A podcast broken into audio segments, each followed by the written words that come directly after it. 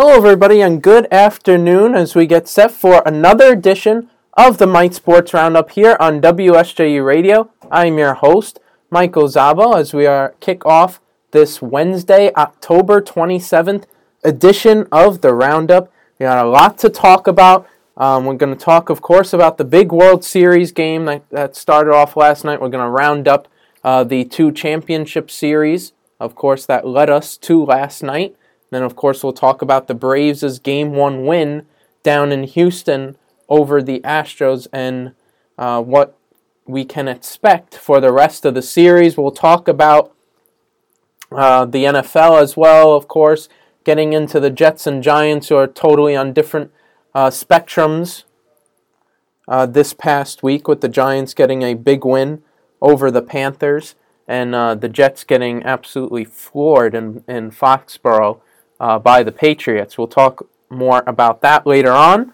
Um, we're going to start off with St. John's basketball, but before I get into talking about them, uh, make sure to follow my Twitter page at underscore M Sports Roundup and my Instagram page at Michael underscore Zabel to follow all of the updates regarding the show. Once again, we are live here on WSJU Radio in our Marillac Hall studios on the campus of St. John's University every Wednesday from 3 to 4 p.m. Um, but you can also get updates on those uh, on our pages of when our episodes are posted to their podcast platforms. You can also check out this episode and all of our episodes of the show on Spotify and Apple Podcasts. So check us out there. So to get started, we're going to start off with St. John's basketball. And like I said, was it last week or the other week when I started bringing St. John's back into our discussion? Um, the college basketball season uh, is well and truly coming up fast, folks.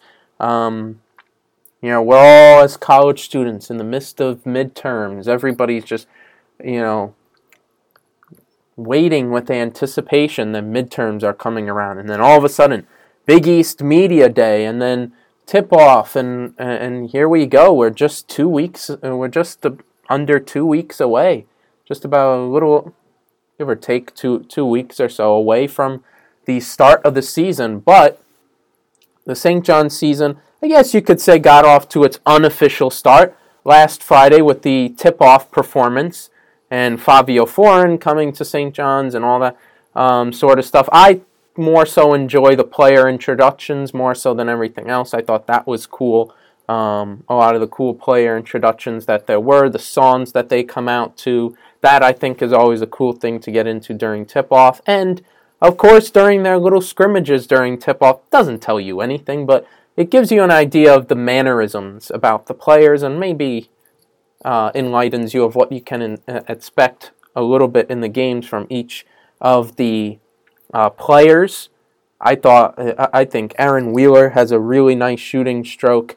Um, again, was tip off, but you just see like what, how these we never, uh, uh, you know, there's so many new players to the to this team you don't know how they are. I mean, you're just seeing them in a pickup environment. Hey, this guy likes to sh- likes to pull up every now and then and, and shoot a three and here and there. Like, you know, how can you analyze that, engage that for the beginning of the season? That's what I like looking at during tip off. And I thought Aaron Wheeler was was you know really impressive. His shooting stroke that he has. Um, I think Stef Smith will also be a great uh, playmaker. Um, for this team. Um, you know, you, you, got a lot of other really good guys. I think O'Mar Stanley is going to be um, really interesting uh, prospect off the bench for St. John's. Um, and Rafael Pinzon, the, the, the talk around him has really started to, to pick up as the offseason has gone along. That the FIBA U19 World Cup posted really good numbers there. And the more times you just see him, you know that he's going to be, whether you know now or in the future, whatnot, slowly and progressively a big part of the St. John's team. He can, if certainly when uh, Posh Alexander's not on the floor, or there needs to be a certain situation where the ball is in someone else's hands. Pinzon is one of those guys that who could play point guard here and there, along with Stef Smith and even Tareq Coburn. We've heard Mike Anderson mention um, how much how impressed he is actually with the Coburn's handles that uh, he's been um, seeing in practice. Um, so you had that, and uh, tip off, but the unofficial unofficial start. Uh, that, was, that was more so the unofficial unofficial start. The unofficial start to the year is tonight with St. John's actually being in their first game action, albeit an exhibition game against Baruch College. Um, Baruch College coming over um, from the city um, will come for an, a good exhibition game against the Johnnies tonight at 7 p.m. That game can be viewed on ESPN3. Um, it's also the first time, yes, it's a exhibition game. It doesn't count for anything in terms of wins or losses on the season or whatnot, but it, it is actually the first game that uh, Arena will have in front of fans. The first basketball game Carnesecca Arena uh, will have in front of fans for the first time in over 600 days. So that's another uh, great thing. Um, great uh, to have fans back in the stands. I'll be there a little later on. Um, you know, just putting out updates for WSJU Sports Radio. Um, you know about the game, analyzing it or whatnot, and going from there. So I'll be there a little later on to take it all in and see these guys in action for the first time. So once again, that exhibition is at 7 p.m. Uh, on ESPN three. Um, injury news. Uh, Dylan Addae-Wusu, he's still a doubt to make the season opener, is an, uh, coming off an off-season ankle injury. Um, we've heard that he's been in non-contact, uh, practicing only in non-contact drills, or if he is practicing, maybe not looking uh, 100% and still trying to, you know, work himself and work that ankle back up to 100%. Um, so he has about two weeks um, try and make the season oper- opener. Probably misses the first game or two, um, but we'll see and we'll monitor um, those updates. A um, couple things we want to uh, mention really is uh, you know a couple articles that came out yesterday. Of course, was the we had the Big East Media Day last week. Ye- uh, yesterday was uh, the internal St. John's Basketball Media Day.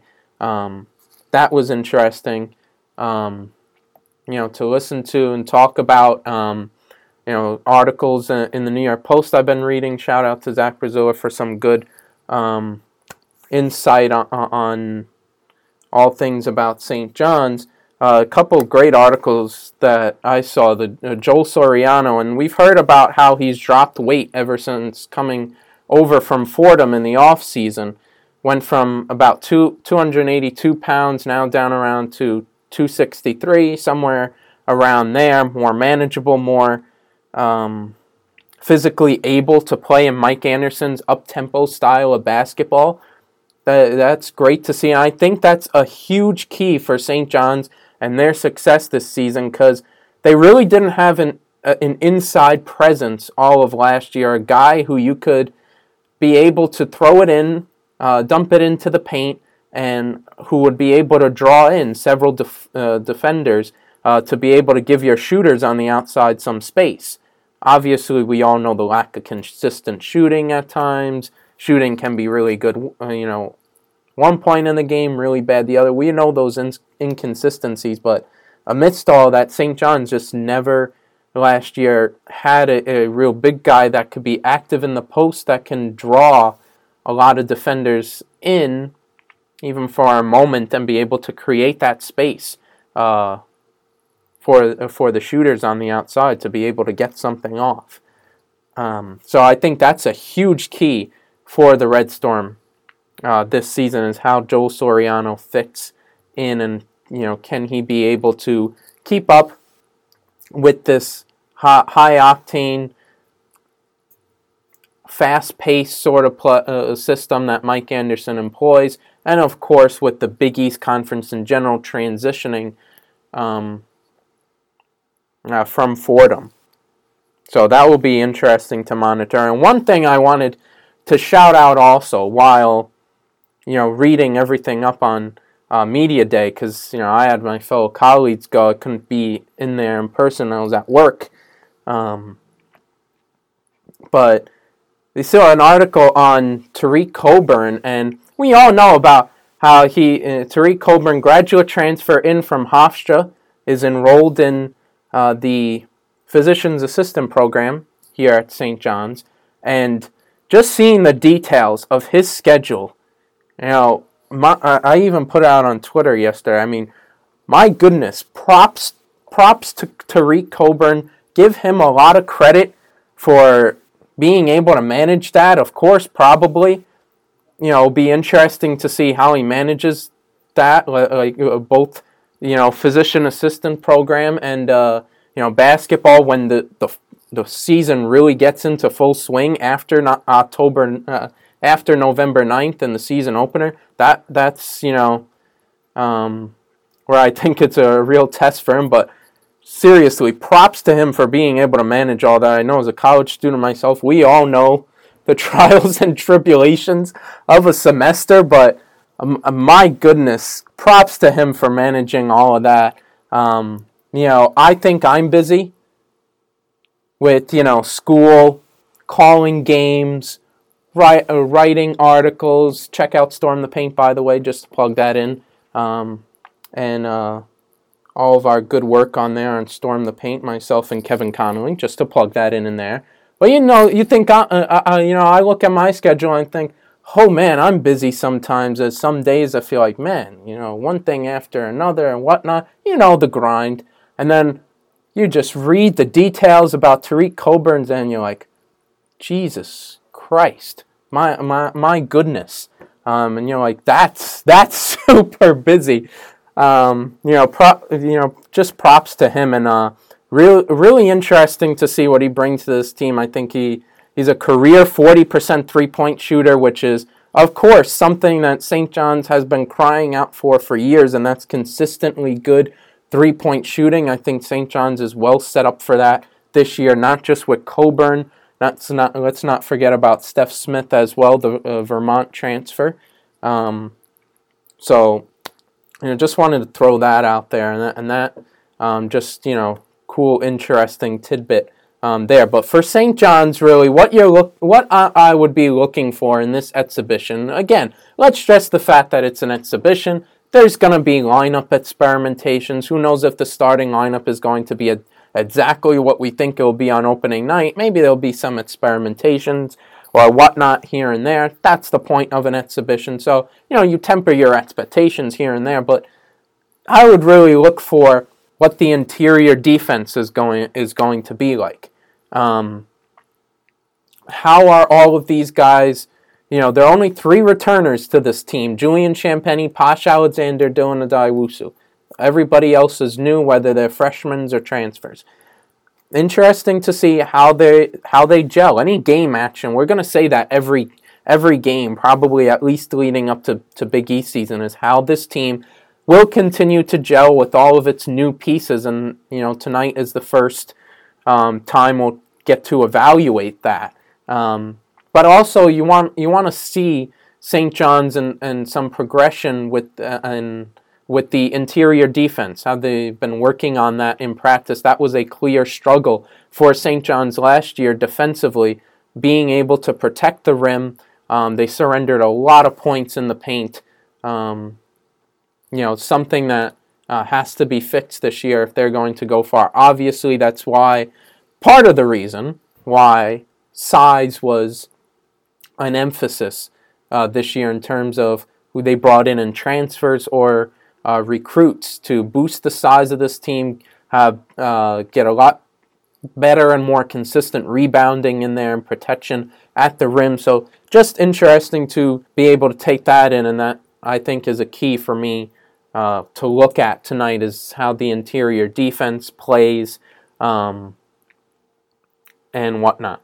Um, so yeah, once again, the exhibition uh, against Baruch tonight at 7 p.m on ESPN3. St. John's will also have a closed door scrimmage on Saturday, and then the wait begins and the countdown begins for November 9th and the season opener against Mississippi Valley State at 7 p.m. So yeah, that's my that's our roundup on St. John's uh, basketball for now. We'll talk more about them as the season continues to get closer ahead of a highly anticipated year for the Red Storm or a season with very high expectations. Moving on now to Major League Baseball as the World Series kicked off last night between the Atlanta Braves and the Houston Astros. But first, how did we get here? First, over in the ALCS, the Houston Astros took down the Red Sox in six games. Um, fantastic performance by Framber Valdez in game five. Seven innings pitched, only one run given up. Um, and then Houston took it back home and were able to close out the series. Props for them to be able to get through that series when it looked like they could be short pitching wise. And you know, Dusty Baker and, and you know were was able to manage all of that, and the pitching staff was able to get some huge outs. The Astros bullpen throughout the postseason has been absolutely fantastic. So props to them uh, for being able to get through that series and then to eventually, uh, you know, eventually close it out in Game Six and and uh, beat the Red Sox. And you know, props to them once again for going through and averting every Yankee fan's nightmare once again. Although every Yankee fan is pulling now for the Braves, thank God the Red Sox are not in there. Um, and then you had on the uh, NL uh, on the NL side, the NLCS between the Braves and the Dodgers, uh, with the Braves also um, winning in six games. I think uh, that that was huge in order to win. I think if that NLCS goes to a game seven, the Dodgers are winning. And I never thought, I, didn't really think that was going to happen because you're thinking, no way Atlanta is going to lose out on a three to one series lead in the National League Championship Series two years in a row. Um, they lost Game Five, which got you a little worried. Oh my goodness, you know you lose another time. You're facing, um, you know, winner take all game at home, Game Seven. You're doing this two years in a row. Um, you know, there's going to be a lot of nervousness, I'm sure. So that was huge for them to be able to get out and win that series in six games the Braves have just been uh, fantastic. Forget about the pitching. Eddie Rosario, where did anybody see this coming from? Um, I don't think there was a metric or stat that could be able to tell you that he would be this on fire down the stretch of the season, especially into this postseason.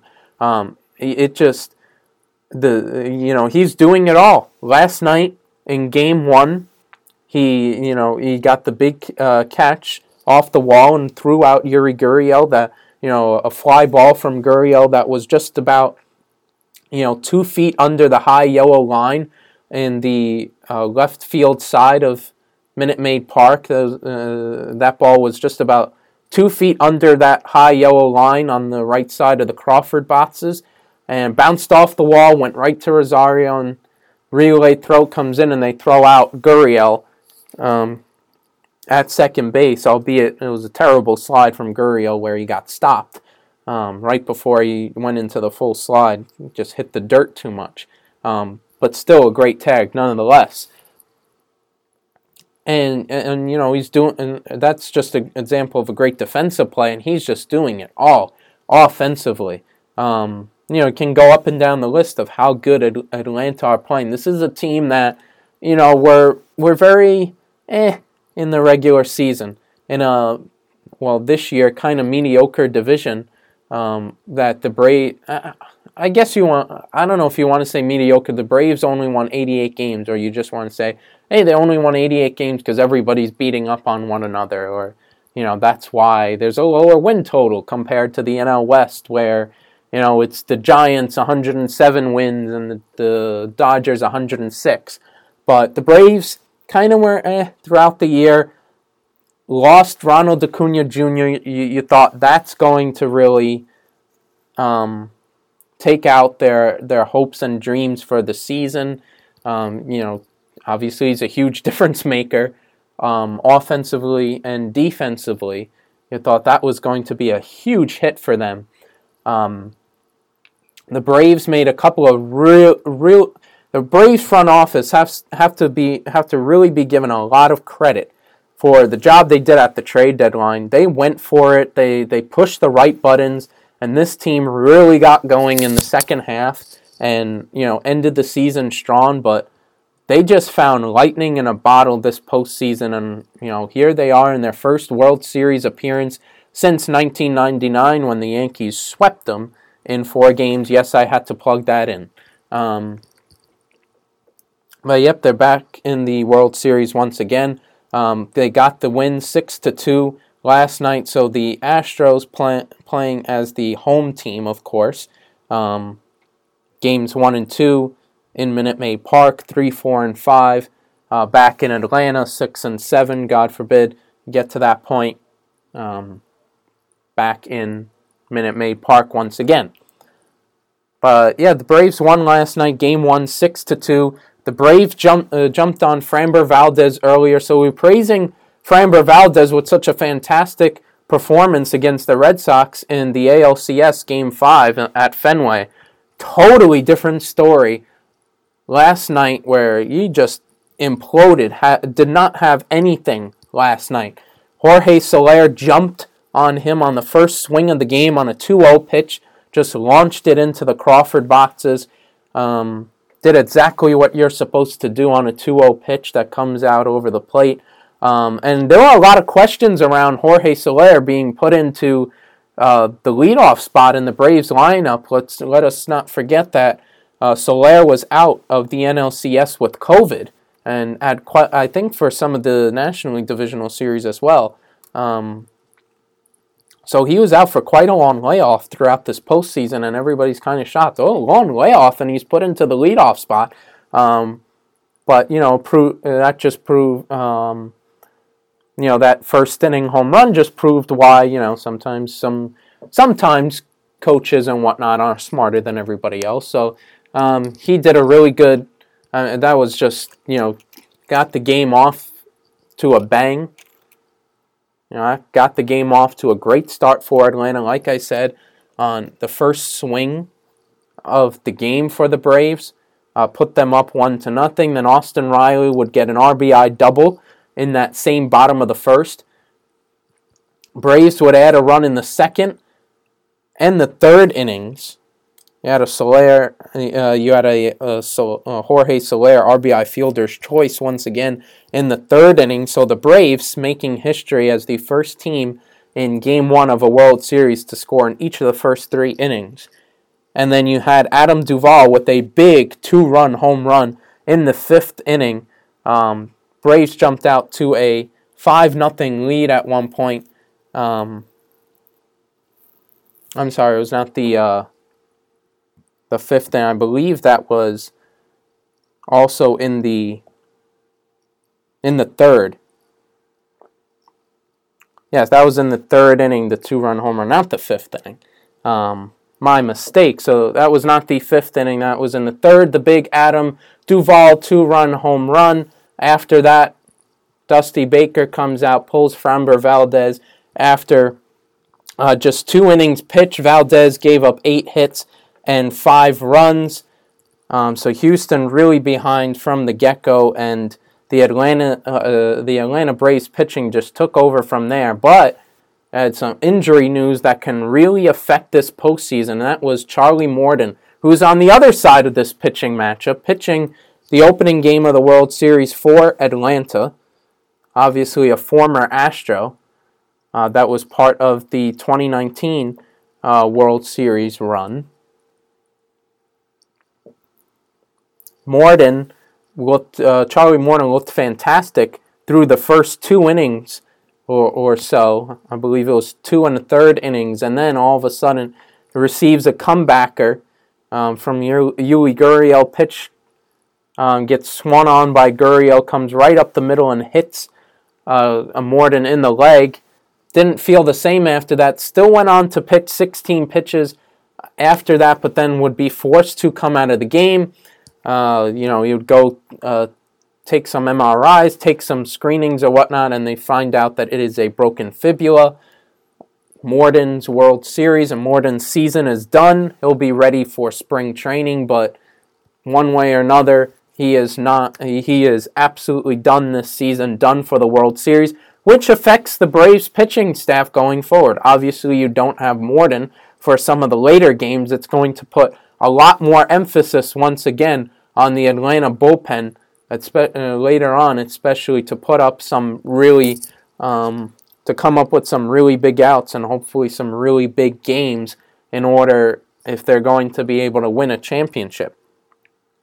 So that's also a huge storyline in this series. The only Astros runs in the game were a Chas McCormick RBI fielder's choice in the uh, fourth, which was also um, you know based on a, a, bobble by Dansby Swanson at the at shortstop position. He bobbled the ball, um, but they did say it was an RBI fielder's choice um, in the fourth inning, and then Carlos Correa hit an RBI groundout in the eighth. That was just the Astros' two two runs after Morton. The Atlanta bullpen really shutting uh, down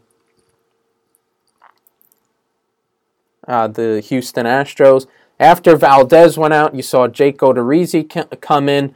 The the Astros bullpen did everything they could to keep Houston in the game and you know try and you know give them leeway to chip away and chip away and get back into the game, but just didn't happen. The Braves pitching just you know just dominated and shut them out, and the Braves were uh, tacked on another run much later on um, in the game uh, off of a Freddie Freeman sac fly in the eighth inning, um, just to extend the lead and get that sixth run, and then uh, led them to winning the game. So.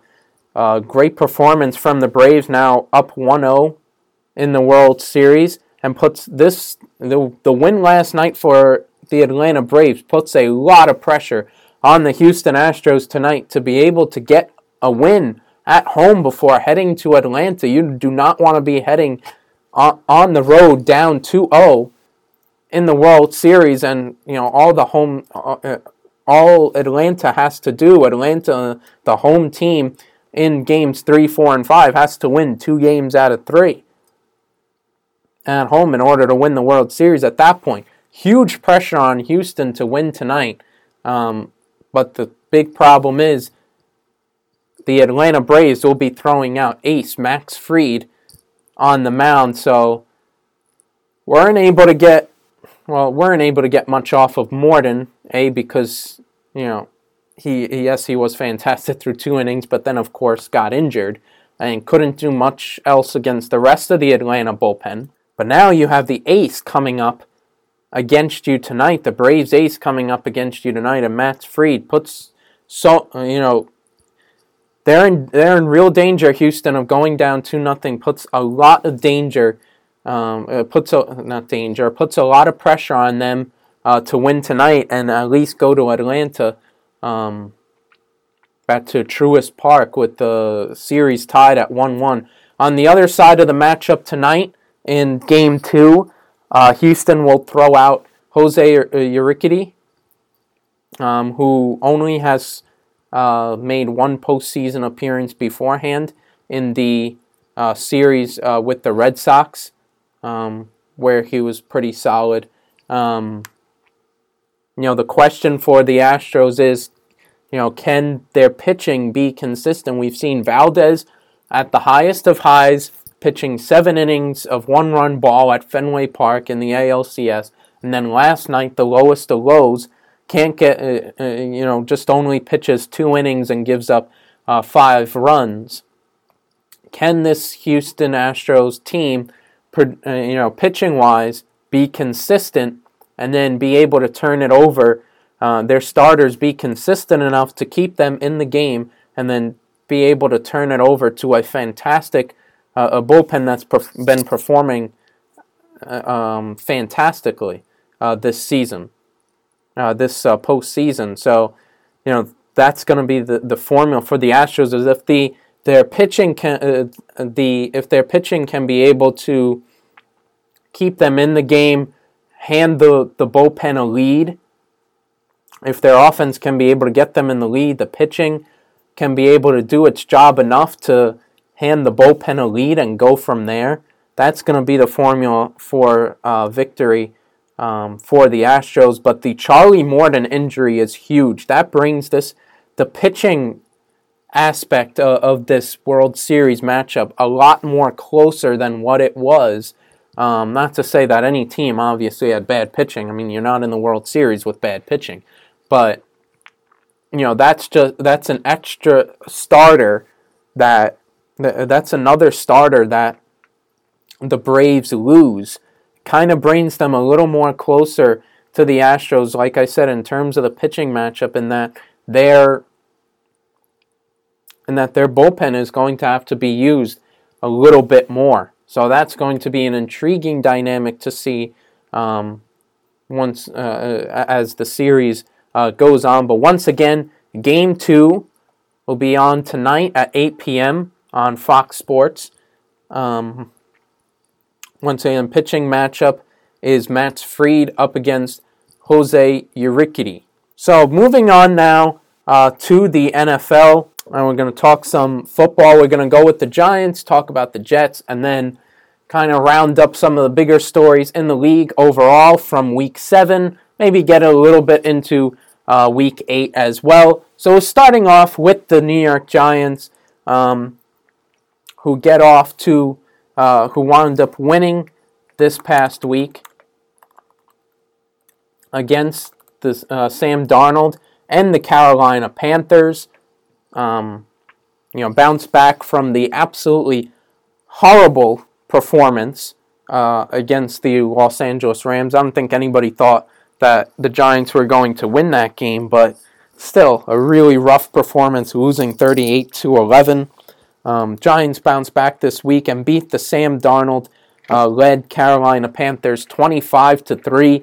Sam Darnold came in his return to MetLife Stadium, came back and looked like the Sam Dar- New York Jets Sam Darnold of old that us Giants fans all know and love.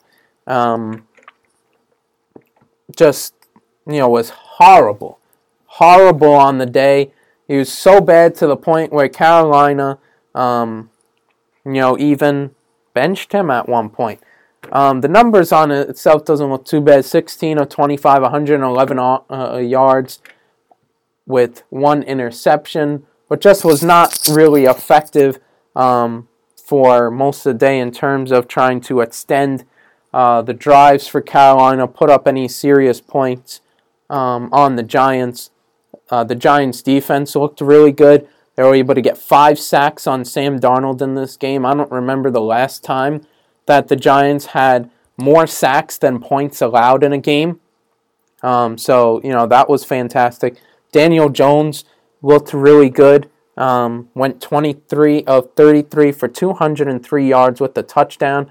Had eight receptions, 28 receiving yards, and obviously had that highlight reel of uh, a one hand of that one-handed catch on that sort of flea flicker play where um, you know, the ball was pitched a couple of times, and then uh, Jones rolled out wide and was able to haul in the pass. Um, that was a fantastic catch. Fantastic. Um, Jones is, is quite an athlete. I think we all kind of sleep on Daniel Jones in terms of an athlete because obviously as a quarterback, you know, we just see him being in the pocket more often. Um, you know, we focus on those deficiencies at times even though this season, got to give props to him, he has been pretty good. Um, in most games here and there, we're not. Uh, the Rams game last week was terrible, um, but overall, kind of been pretty solid this year. Um, Jones can really do it all. He he can run and he has speed. I remember them saying it last year. He has speed that's you know close to Lamar Jackson level speed. Daniel Jones can run. Um, he has the athleticism to be able to move out of the pocket to, um, you know, run for a couple yards here and there, run for a first down if everybody um, is covered uh, downfield. Um, you know, obviously, so the one-handed catch has the ability to do that, to be able to stretch out and you know make a phenomenal catch um, like that. Obviously, the meme went around about you know the comparisons to that and the Odell Beckham Jr. catch, which, by the way, it was nowhere close to the Odell Beckham Jr. catch. Um, you know, still a great catch by Daniel Jones. He almost fumbled it a couple of times, but that's because like he had to stretch out so far. The he caught the ball on his fingertips. So just bobbled it just be to be able to get better control on it. I think it even t- it went off his helmet at one point, but nothing can come close to the uh, Odell Beckham catch. Like he caught that football, you know, going backwards on three, uh, you know, on three fingers. Uh, you know, everybody's analyzed the catch to down to, you know, the very, you know, endlessly has analyzed that catch down to the the very nitty gritty. Um, but you know that that those two catches aren't close, although they are both very good catches. So I mean, great job by Jones there. Like I said, the the the defense overall. Um, well, actually, before I get to the defense, let me mention about the offense and you know, alluding to that, you know, talking about that Daniel Jones catch. Actually, very impressed with um, Jason Garrett this week. We, you know, I've criticized Jason Garrett on this show, so have many others with the, the the lack of creativity and playmaking. This has been a team last year as well that you know whether Daniel Jones is doing good offensively or whatnot. In terms of the play calling, been pretty predictable. In terms of the play calling, been pretty lackluster play calling. But got to give credit to Jason Garrett this week for some really good play calling and getting really creative, exemplified by that play in which Daniel Jones wound up getting the one handed catch, rolling out wide and being able to make that play. So, got to give credit for him for, you know, switching up the playbook a little bit, getting a little more creative. Like I said, I, I, I and maybe not eight receptions and whatnot, but I would really like to see Daniel Jones um, running a lot more often and taking those quarterback design runs. You know, get a couple blocks for him here and there, and um, you know, set Jones loose. You know, send Jones loose for you know a good five ten yard run or whatever. Or if it's third and five, you set you know something up. If nothing's open down the field, you know he runs forward. Um, you know, on a quarterback run and gets that first down. That what that's more of what I want to see. I like that 23 of 33. That's more of where I want to see Daniel Jones, not 50, not throwing it 51 times, 45 times or whatnot. I like that between, you know, 30, 35 times or whatnot throwing in a game. Um, and, and, you know, let's say maybe he has, you know, five or 10 rushing attempts. Um, maybe 10 is pushing it. But, you know, that kind of, um, you know, that kind of game plan for Jones. I'd like to see more. So, once again, really like the, the play calling uh, from Jason Garrett this week, shaking it up a little bit. Glad to see that. Um, on the defensive side of things, looked very good, obviously. You know, only giving up three points, getting five sacks on Sam Darnold, forcing him out of the game. The Panthers benched him late on. But now you have a big concern. Um, more injuries hitting this Giants team, as we found out a couple of days ago that uh, Jabril Peppers was uh, placed on the injured reserve. Um, the safety, um, Jabril Peppers, that you know, plays the safety position, uh, had uh, the injuries are being diagnosed. He has two injuries diagnosed as an ACL rupture and a high ankle sprain that he has. Um, I honestly, I'm not a doctor, but I'd estimate he's going to be gone for a number of weeks. Obviously, it's IR, so you know he's eligible to return in you know three weeks or whatnot. But I don't think he's going to be ba- back for a while, if ever, uh, this season. An ACL rupture is pretty serious. Obviously, if you tear it, you're gone for a year or whatnot. Um, but that's a big blow for a defense that um, you know looked very good. Um, uh, looked very good on Sunday. Um, kind of been up and down this year. Um, they responded with a good performance, like I said on Sunday, after two really lackluster performances, giving up 38 points against the Rams, 44 to the Cowboys the week before. So, you know, just when the defense really clicked last week, you get another injury news. Of course, we knew that know that a couple weeks ago Blake Martinez suffered an ACL injury that took him out for the year as well. A, a huge contributor on the defensive end, linebacker Blake Martinez, and you lost him. Um, now you lose Peppers for um, a number of weeks. That's a big hit uh, for the defense. Um, but up next uh, for the Giants, they'll be going on Monday Night Football um, up against the Kansas City Chiefs. I believe we do have the Manning cast uh, for that game. The New York Giants against the Kansas City Chiefs um, next, uh, this coming week on Monday Night Football. Um, so that should be interesting. Um, and honestly, for the Giants, this is the perfect time to go up against the Chiefs, who are absolutely reeling right now. I'll get more into the Chiefs um, in a little bit in our overall segment in a, in a couple of minutes. But, um, you know, a couple of weeks ago, you look at the schedule and you're like, oh, you know, the Chiefs are on there. Oh, you're out of your mind if you think the Giants are, are going to win the game. Honestly, the Chiefs have been looking terrible. Um, Patrick Mahomes, I don't know what it is, whether he's dealing with an injury or um, just something's going on. There's some sort of regression going on. Um, he's just been turning the ball over quite a bit the last couple of games. Um, you know, so the offense for Kansas City hasn't been good. They got absolutely destroyed by Tennessee this week. I believe it was 27 3. Um, the defense has been absolutely poor from Kansas City uh, this year. So if the Giants are going to beat a team um, if uh, if the Giants are ever going to beat Kansas City, um, this is a this is their best shot to do so right now. Kansas City looks kind of down, um, but like I said, I'll talk more about them in just a little bit. Moving now over to the Jets. Um, the Jets got absolutely bamboozled this week, destroyed. Um, we know how Bill Belichick's record against young quarterbacks, and how especially young quarterbacks do on the road against um, the uh, on the road against the Patriots in Foxborough. Historically, it's been pretty bad for those guys. But my goodness, they lost fifty-four to thirteen. I mean, my goodness, what a shellacking by the Patriots on, on the New York Jets. Um, the biggest, the biggest worry for the Jets, the biggest, um, you know, the the worst news of the day that you could have possibly had was Zach Wilson getting hurt in the game. Uh, he's going to be out uh, for about two to four weeks um, with an injury.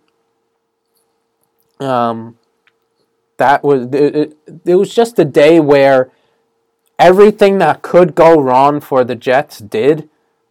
Game plan didn't go as you hoped. Just getting destroyed. You know, Wilson wasn't looking too great. Then, of course, gets injured, um, and you're not you're not going to have him for uh, another couple of weeks. Defense, the the the Jets defense didn't exactly have a banner day when you let Damien Harris go for 14 carries, 106 yards, and two rushing touchdowns. Um, Damien Harris is uh, uh, never is a solid running back, but never would dream of yeah, seeing him put up that kind of numbers, and yet that's what that's what happened on Sunday. So not exactly a banner day for the Jets defense either. So like I said, everything that could have gone wrong went wrong for the Jets. Uh, middle of the week, they traded for um, they traded for Joe Flacco uh, from the Philadelphia Eagles, giving up a sixth round pick. Um, Flacco, of course, was with the Jets uh, last season. Uh, so uh, Joe Flacco is back once again. Um, will take will obviously pr- uh, play out the next two to four games, depending on how long Zach Wilson will be out for. There's no expectations on the Jets for the rest of the season. Seriously, if you didn't think so uh, already, the season is definitely over. The job for Robert Saleh and the rest of that New York Jets coaching staff is to continue to develop this team on the defensive end, to develop some of these younger guys and the, the, the rookies and whatnot. Um, just continue developing. Um, on the offensive end, you know, just continue to develop your receivers well. That that's all this is going to be about for the Jets um, at this point. Um, they could, uh, I believe, they could potentially have two picks um, in the uh, top 10 if the season ended as of right now. Um, keep in mind they also have the conditional p- first round pick um, from the Seahawks in the Jamal Adams trade, I believe. Um, so there's also that. So they could potentially have two um, uh, to two uh, two picks in the top ten. Like I said, if the season ended today, so that's where uh, they are headed. Uh, the Jets currently now one in five. They will face off against the Bengals on on Sunday, which is Halloween. Happy Halloween, everybody!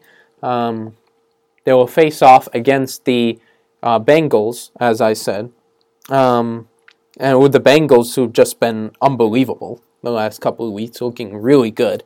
Um, you know, like I said, all it is is just about uh, development at this point for the Jets. So they honestly should not rush Zach Wilson back. Make don't bring make sure he's hundred percent. If he needs to take more than the two to four weeks, it is what it is. Um, you know, you don't want to push him. What just to you know continue giving him some quote unquote reps or or whatever. He's less than hundred percent. No, just make sure he gets rehabbed well. If he comes back, he's 100%. Um, you know, take as much time as you need with him um, for him to come back and then go from there. Um, you know, like I said, just continue, just rehab Wilson uh, well. Like I said, take as much time as you, you need for him and, and then, you know, just continue developing the rest of the team and continuing to set in your system and your culture into the team. That's what it's about uh, for Robert Saleh and this Jets team going forward this year. It, it's just building because um, they're going nowhere. One and five, and then you got the Bengals, the Colts, and the Bills as their next three. Oh, they're not going anywhere. Um, so yeah, moving on from there, we'll talk about um, some of the bigger storylines around the NFL. Just highlight a couple of games, couple of big things. Um, you know, we noticed in NFL Week Seven, alluded to the Chiefs in the Giants segment just a couple of minutes ago, talking more about them. As I said, they fell 27 to 3 against the Tennessee Titans. Kansas City is now sitting 3 and 4. I mean, I don't think at the beginning of the season that anybody would have predicted that going into week 8 Kansas City would have been 3 and 4 and we're talking about the New York Giants on Monday Night Football potentially having a shot at beating Kansas City. You know, there, there's a shot there uh, for for the Giants. I know most people say, "Oh no, it's the New York Giants." Oh, you know, the, the, the Chiefs are fine. I know they've been bad, but they'll be fine. It's Mahomes and whatnot. So uh, they haven't been looking good. So what? It's Mahomes and whatnot. They haven't been looking good. Um, their defense has not shown up the entire year. I'm not saying the Giants are going to win the game, but that's going that it, it, they have a real good shot to win. I don't know what's going on. Uh, the the Chiefs right now are tied for last place. Broncos are in last in the AFC West. The Chiefs right there in third place at three and four. As I said, like I said, the defense is just horrible this year. Horrible. Um, yes, they had some injuries early on um, with uh, with Frank Clark. Um, I am losing Chris Jones. I was going to say I'm blanking on the name. Uh, Chris Jones uh, as well. Those two hadn't played together um, for the first couple games of the season, but then Kansas City got into some weird experimentation, uh, trying out Chris Jones and uh, Frank Clark as edge rushers, which uh, you know just really dumbfounded me um, why you'd want to experiment. You, you let you know your de- Why would you want to experiment? You know, in general, like that with your defense, and especially when your defense is performing as terrible as it's been this year. That just absolutely dumbfounds me. Playing guys at a position like that and, and trying to tweak things and experiment things or, or whatnot. That's not going to help you out whatsoever. Uh, Patrick Mahomes is, is becoming turnover prone. Uh, there's a couple of times where he's just forcing the issue. I remember that interception against Washington when he's about to be sacked and then just chucks it up in the air, and of course, you know, doesn't get the the same sort of traction and uh, power on the ball, you know, to be a normal pass, and uh, Washington intercepts it, and that's the kind of mistake that a rookie um, would make, and obviously Patrick Mahomes is no rookie. Um, you know, that's not something a veteran does or like should or you would be expect them to be doing. I know we saw that with Carson Wentz on Sunday Night Football doing a similar sort of thing, but you know Carson Wentz has not um, you know played in a Super Bowl. I know the Eagles won it and whatnot, but Carson Wentz was injured uh, that year. Um, so he hasn't he hasn't been there and done that and whatnot. But so I guess yes, he is a veteran, but not in terms of being great. I guess.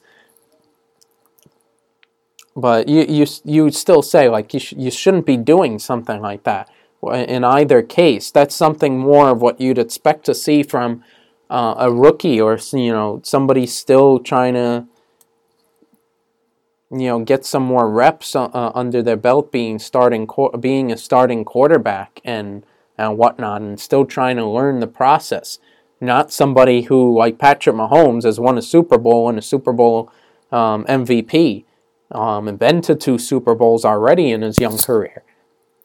You know that that's just not Mahomes esque what you know we saw in that play. And it, it's very strange you know what we've been seeing. I don't know if it's regression he's carrying an injury maybe just you know seeing what the Kansas City record is and trying to force the issue uh, too much. But Kansas City is some is in some real trouble. I'm not going to go on to the national takes and say, "Oh, the dynasty is over already" and all that sort of stuff. But um, I don't think we expected this for another year to really happen. Um, and, and, that's sort of Kansas City, um, you know, not being the insanely dominant team that we all have expected them or, or come to know them to be the last couple of years. Uh, this is a team that kind of the rest of the league has caught up to and figured out how to play um, to a certain extent. Also, the fact is that um, the Mahomes contract. We mentioned about dynasties and why Tom Brady and the New England Patriots were were able to be good for uh, to stay good for so long was because Tom Brady was on a very cheap contract for all of his time in New England.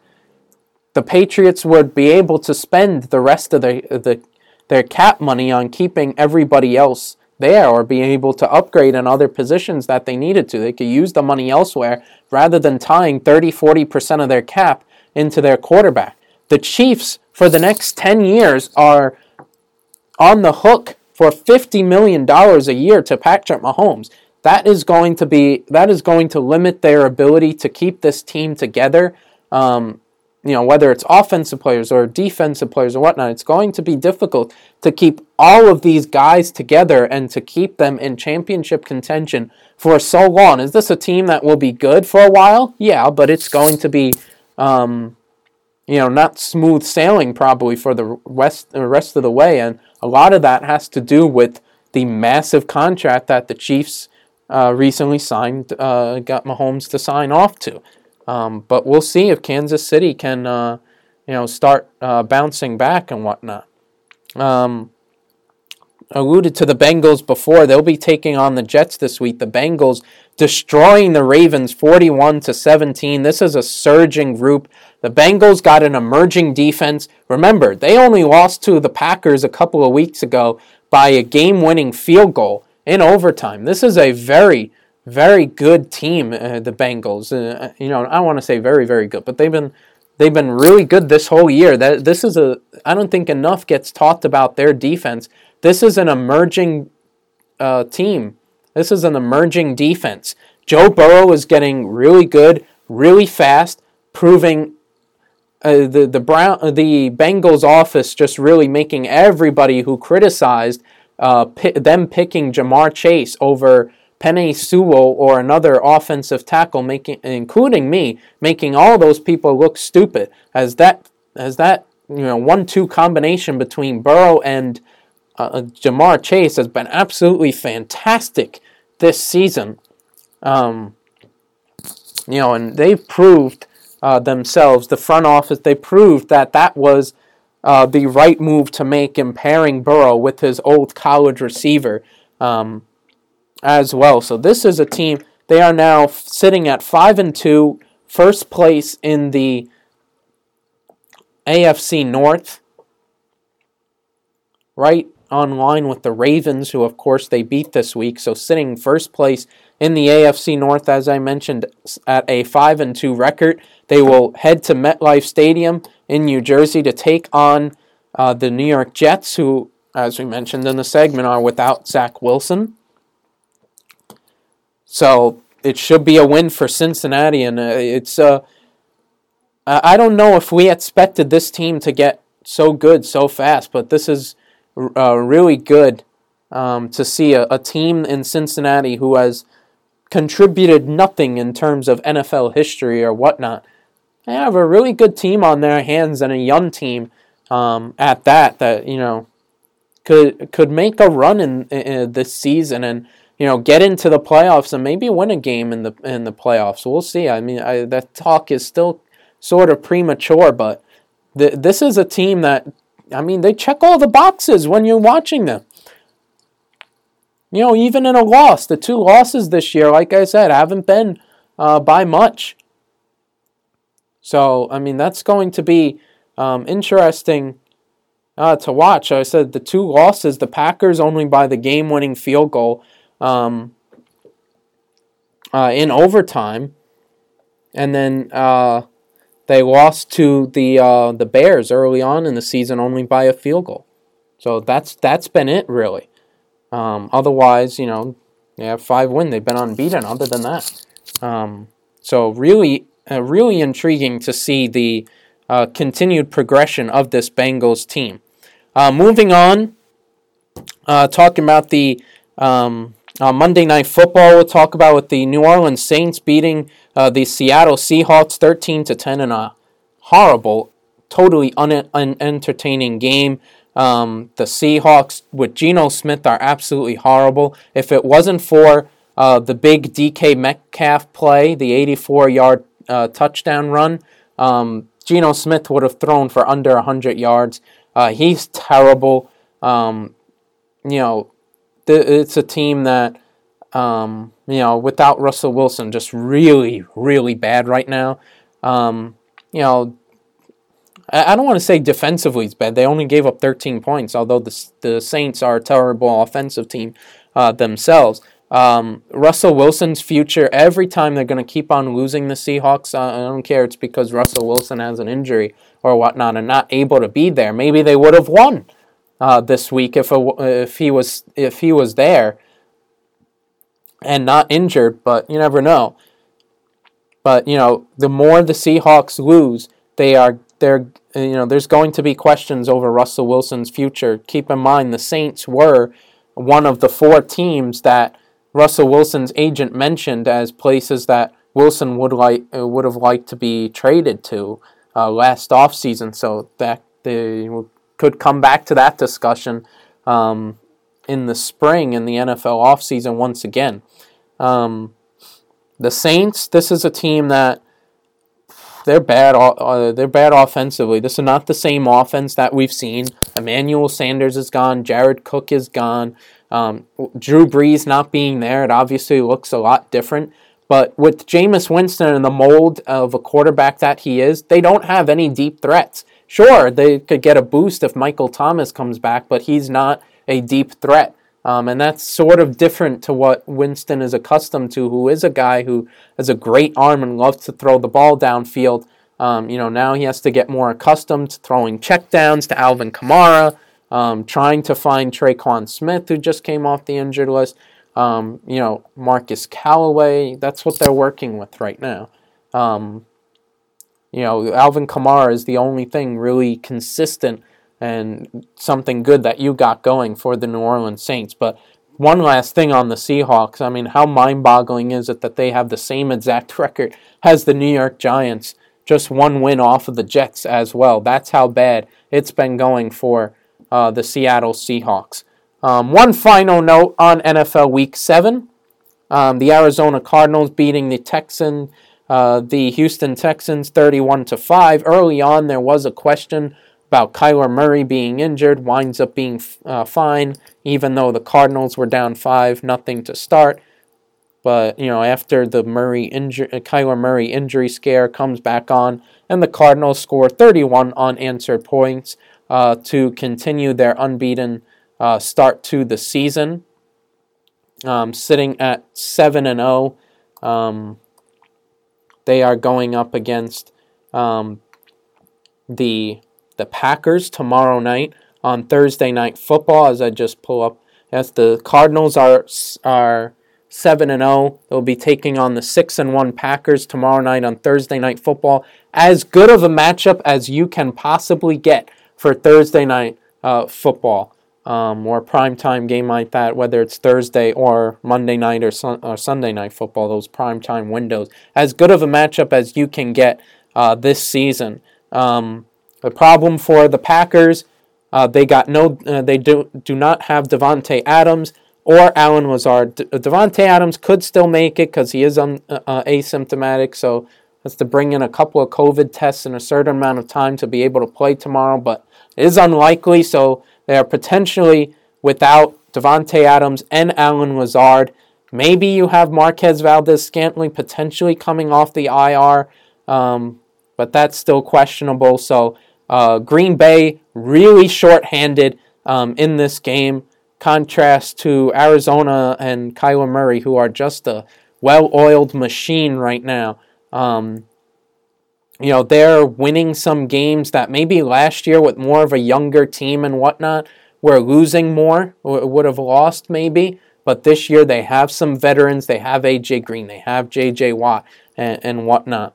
Um, and they're just turning out uh, those wins, those close games that maybe they lost last year. They're winning, and now they're off to a seven and zero oh start. And I think they probably win uh, tomorrow night against the Packers just because of how short-handed Aaron Rodgers and that Green Bay offense is. And, uh, and uh, also, the Packers defense just hasn't been uh, great this year um, as well for most of the year. So, will be interesting to see that matchup tomorrow night um, at 8.20 Eastern Time. Uh, Thursday Night Football, the Cardinals and the Packers. Will be interesting uh, to see that matchup. Uh, like I said, tomorrow night. But on that note, wrapping up another edition of the Mike Sports Roundup. This is Michael Zabo signing off on yet another edition, and we'll be back here once again next week. Have a good day, everybody.